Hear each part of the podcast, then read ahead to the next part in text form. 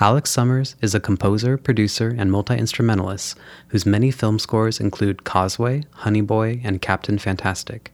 He has collaborated extensively with artists Sigur Rós and Jónsi and produced the likes of Jóhann Jóhannsson, Sigur Rós, and Damien Rice, as well as releasing many fine albums of his own compositions. In this episode, we talk about recording in an Italian castle, field recordings and music as environment, and sharing our musical misfits. Stick around.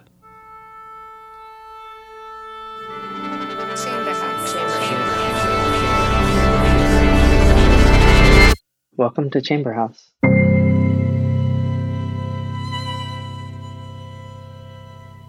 Alex, thanks so much for joining us today. Thanks for having me. So, my first exposure to your music came through hearing your collaboration with your longtime partner, Jónsi. And Rice Boy Sleeps is one of my all time favorite albums, but I don't really know of any music of yours that comes from before that time period. So, what I'm curious to know is do you think of that album as sort of a watershed moment in your life and career, or was it more of a continuation of things that had been building in you for a long time? Well, thanks so much. I'm so glad you like it. Yeah, it was definitely not a watershed moment for us. It was just something we were doing very much for fun in our free time, in our kitchen, in our living room, with very lo fi means, very DIY. And after some years of tinkering we started to realize, oh, maybe we have a collection of songs that kind of feels unified and could be an album. And then at that point, we decided to mix it and finish it. But it was kind of a reaction to going to music school, I think. was when I got to music school when I was 18. I studied at Berklee College of Music, but I didn't really think about it at the time. But I started making music that was straight to micro cassette, mono, or only using the built in microphone on my Apple laptop at the time or just like very primitive. Basically, all the music I made was very primitive. I tuned all my guitars to be a D major chord, so everything kind of just was like very sympathetically, harmonically tuned and just played really simple stuff. And I think that time informed what came later, which informed a lot of the you know, Rice Boy Sleeps stuff. And Rice Boy Sleeps began as Jónsi and I making field recordings in the street of Boston, standing outside a piano store that played classical piano music Hmm. But I was obsessed with it because they played it through like a really shitty like megaphone horn. So that was an extenuation of like the music I'd been making, which was really lo-fi because I was like craving those kind of sounds where like the music was 50%, but really the sonic fingerprints were at least 50% of how it felt or how you presented it. So it was just recording this megaphone thing and then slowing it down on the computer and building little ambient pieces around it. I really like what you were saying in the first part of that about working on a piece of music and then setting it down and coming back to it after a long period of time. And I find it really interesting how a piece of music can sometimes seem to bloom outside of our own intentional involvement with it, you know? Like you come back to it and it feels like a different person wrote it. It's almost like you're collaborating with yourself. Yeah, for sure. I'm definitely in my friend circle and my manager. I feel like I'm very well known for um, letting pieces of music sit orphaned for years. Hmm. I have a strange relationship to my own music where it's hard for me to really look at it in the eyes. So often I'll do something and not really be able to engage with it for a very long time. You know, I'm trying to do better as the years go by, but it's, yeah, it's difficult to move past. So, yeah, I think collaborating with yourself, that kind of makes sense to how I sometimes do stuff. Um, because it's like an older like Xerox of yourself and or more like fighting yourself. You're like I'll record a piece of music and then I'll decide I don't like it, but um I hate wasting things sometimes. So I'll just destroy it through like sheer distortion or effects or like cutting or hacking or glitching out until I have like some ashes of something that I'm like, that's interesting, or it makes me like excited again. And that'll sometimes happen a few times. Yeah, and I know that you write a lot of music for films, and I can't think of a more different process from the one that you're describing, you know, where you have so many people with different ideas about what it should be, and timelines, and all these pressures. And I guess I just find it really interesting how different approaches can get such different things out of us. Yeah, that's true. Everything I've said so far is only regarding solo music and making music with my friends, not my um, music for film and TV and stuff. That's really different. Yeah, you can't let something sit and come back to it. You just all instinct. You just have to do something and, and then keep going. I just like I have a million problems, but writer's block is not one. so like anytime I sit down to do something, I'll write something. Again, not saying it's very good, but something always comes out. So like usually with film stuff, I'd be like, wow, it's so almost random. Like if you would sit down the following day or two days later, like maybe the score would just be so different.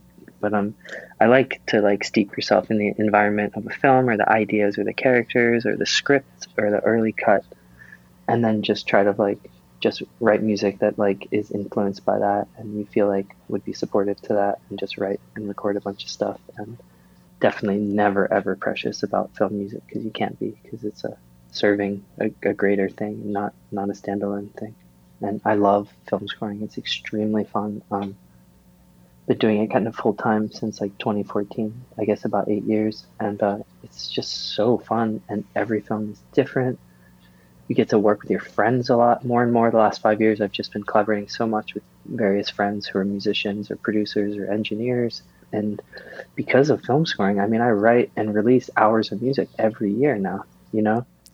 One of your scores that I really love is one that you wrote for the Bill Morrison documentary called Dawson City.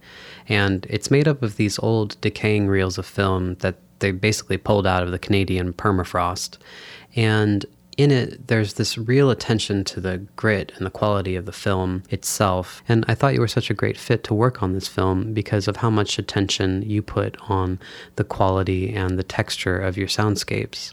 And I was curious if you could tell me any more about what it was like to write the music for it.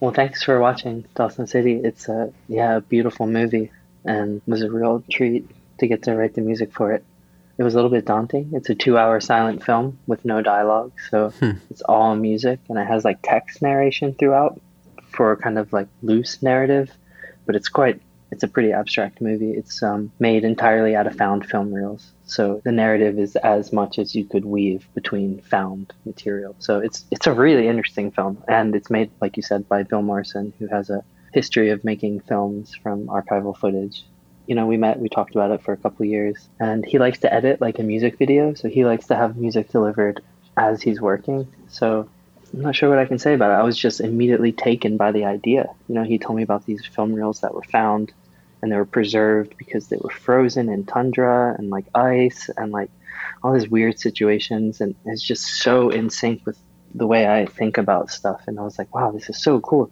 Found this stuff and you dug it up and you're making a film from it. And to make music that paired to that that kind of a life, birth, decay, like regeneration, kind of like weirdness. It was just really fun. It was like the dream. I don't think I'll ever get to score a film that's like that in sync with like just my style and like hmm. um, the music really gets to shine because it's a silent film. So it was really a great experience. I love Bill Morrison. His work's super cool. You can see his stuff a lot in New York and in other cities. So look him up if you're curious about that stuff. Yeah, definitely. When you're working on a film, how much of yourself do you feel like you're able to pour into it? You know, like, do you often feel a lot of pressure to write outside of your wheelhouse, or do you mostly feel like you're able to write in a style that's pretty true to your own natural way of writing? Yeah, I don't feel a lot of pressure to write outside my wheelhouse.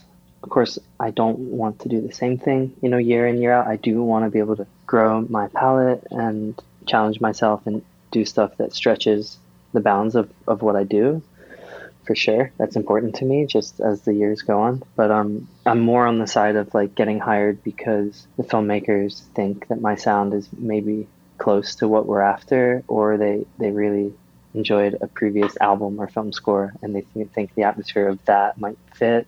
You know, it tends to be that, which is cool because I want to put as much as myself in it as possible. Like, I feel like when you make music for a film, you're, there's so many collaborators, there's so many people who care about a film, you know, like hundreds of people make a film, and uh, they might, you know, might have been their baby for the last two, three, four years by the time you get hired.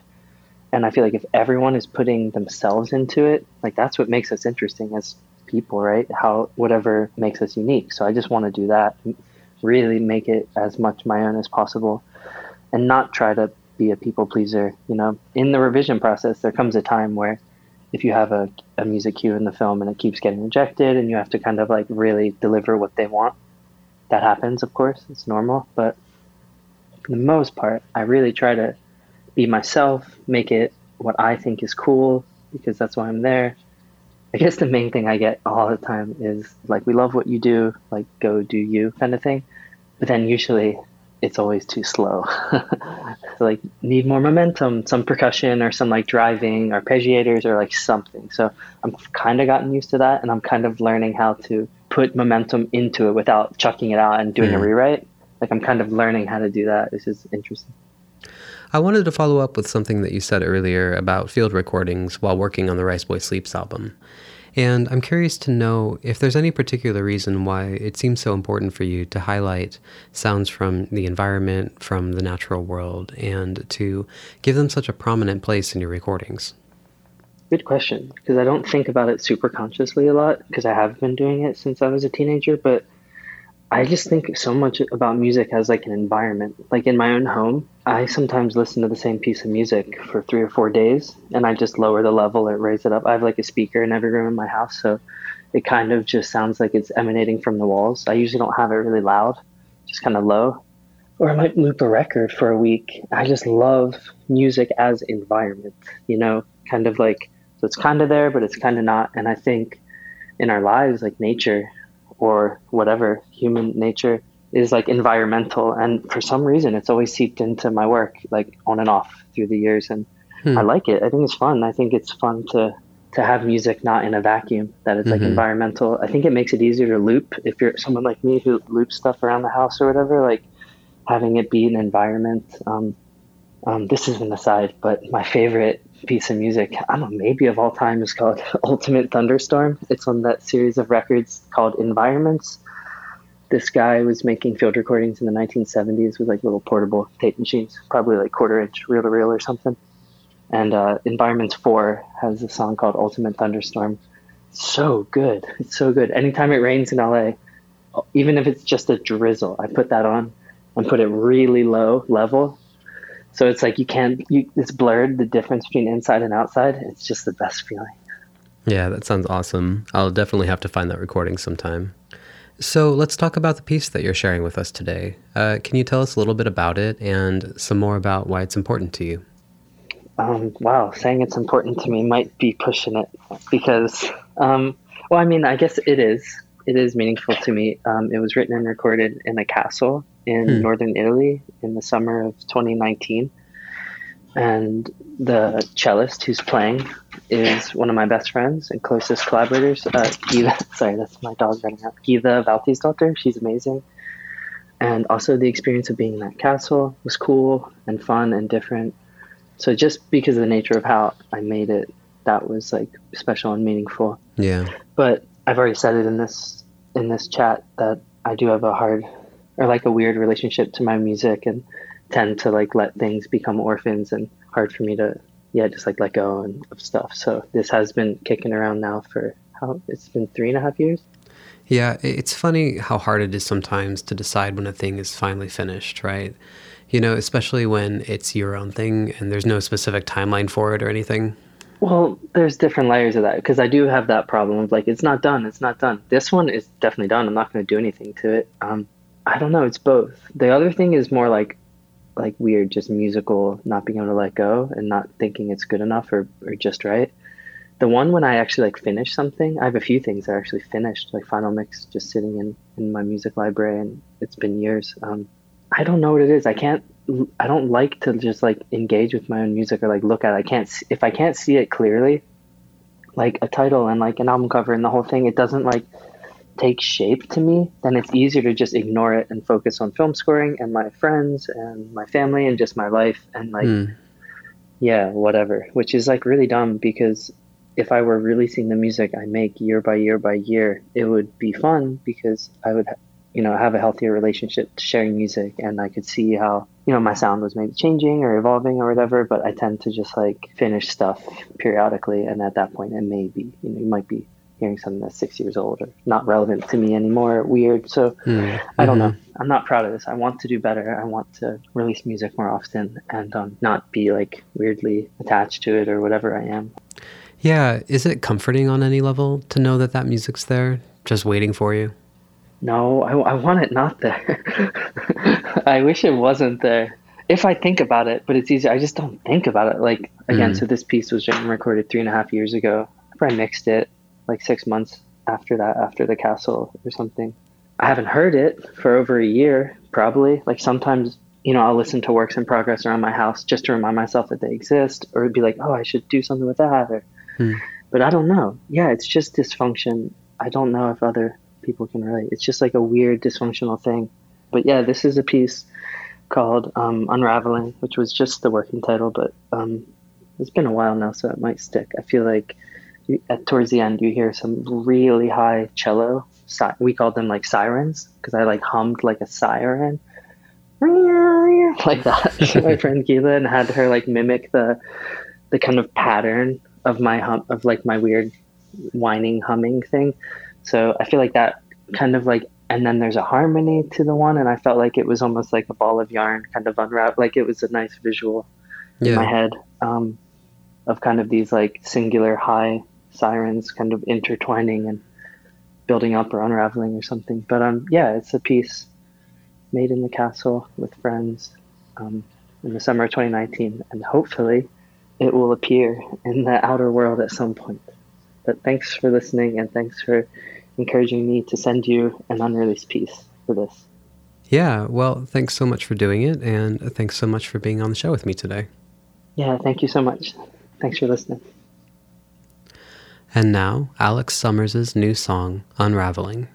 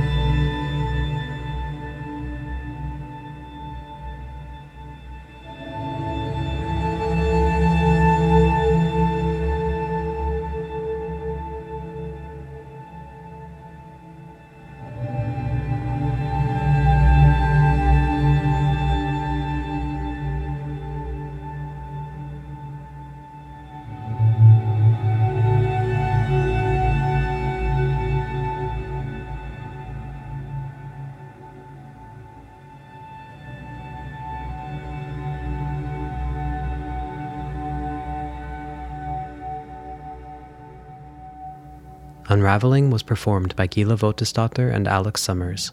Chamber House is produced by Daniel Dixon and Dabney Morris. See you next time.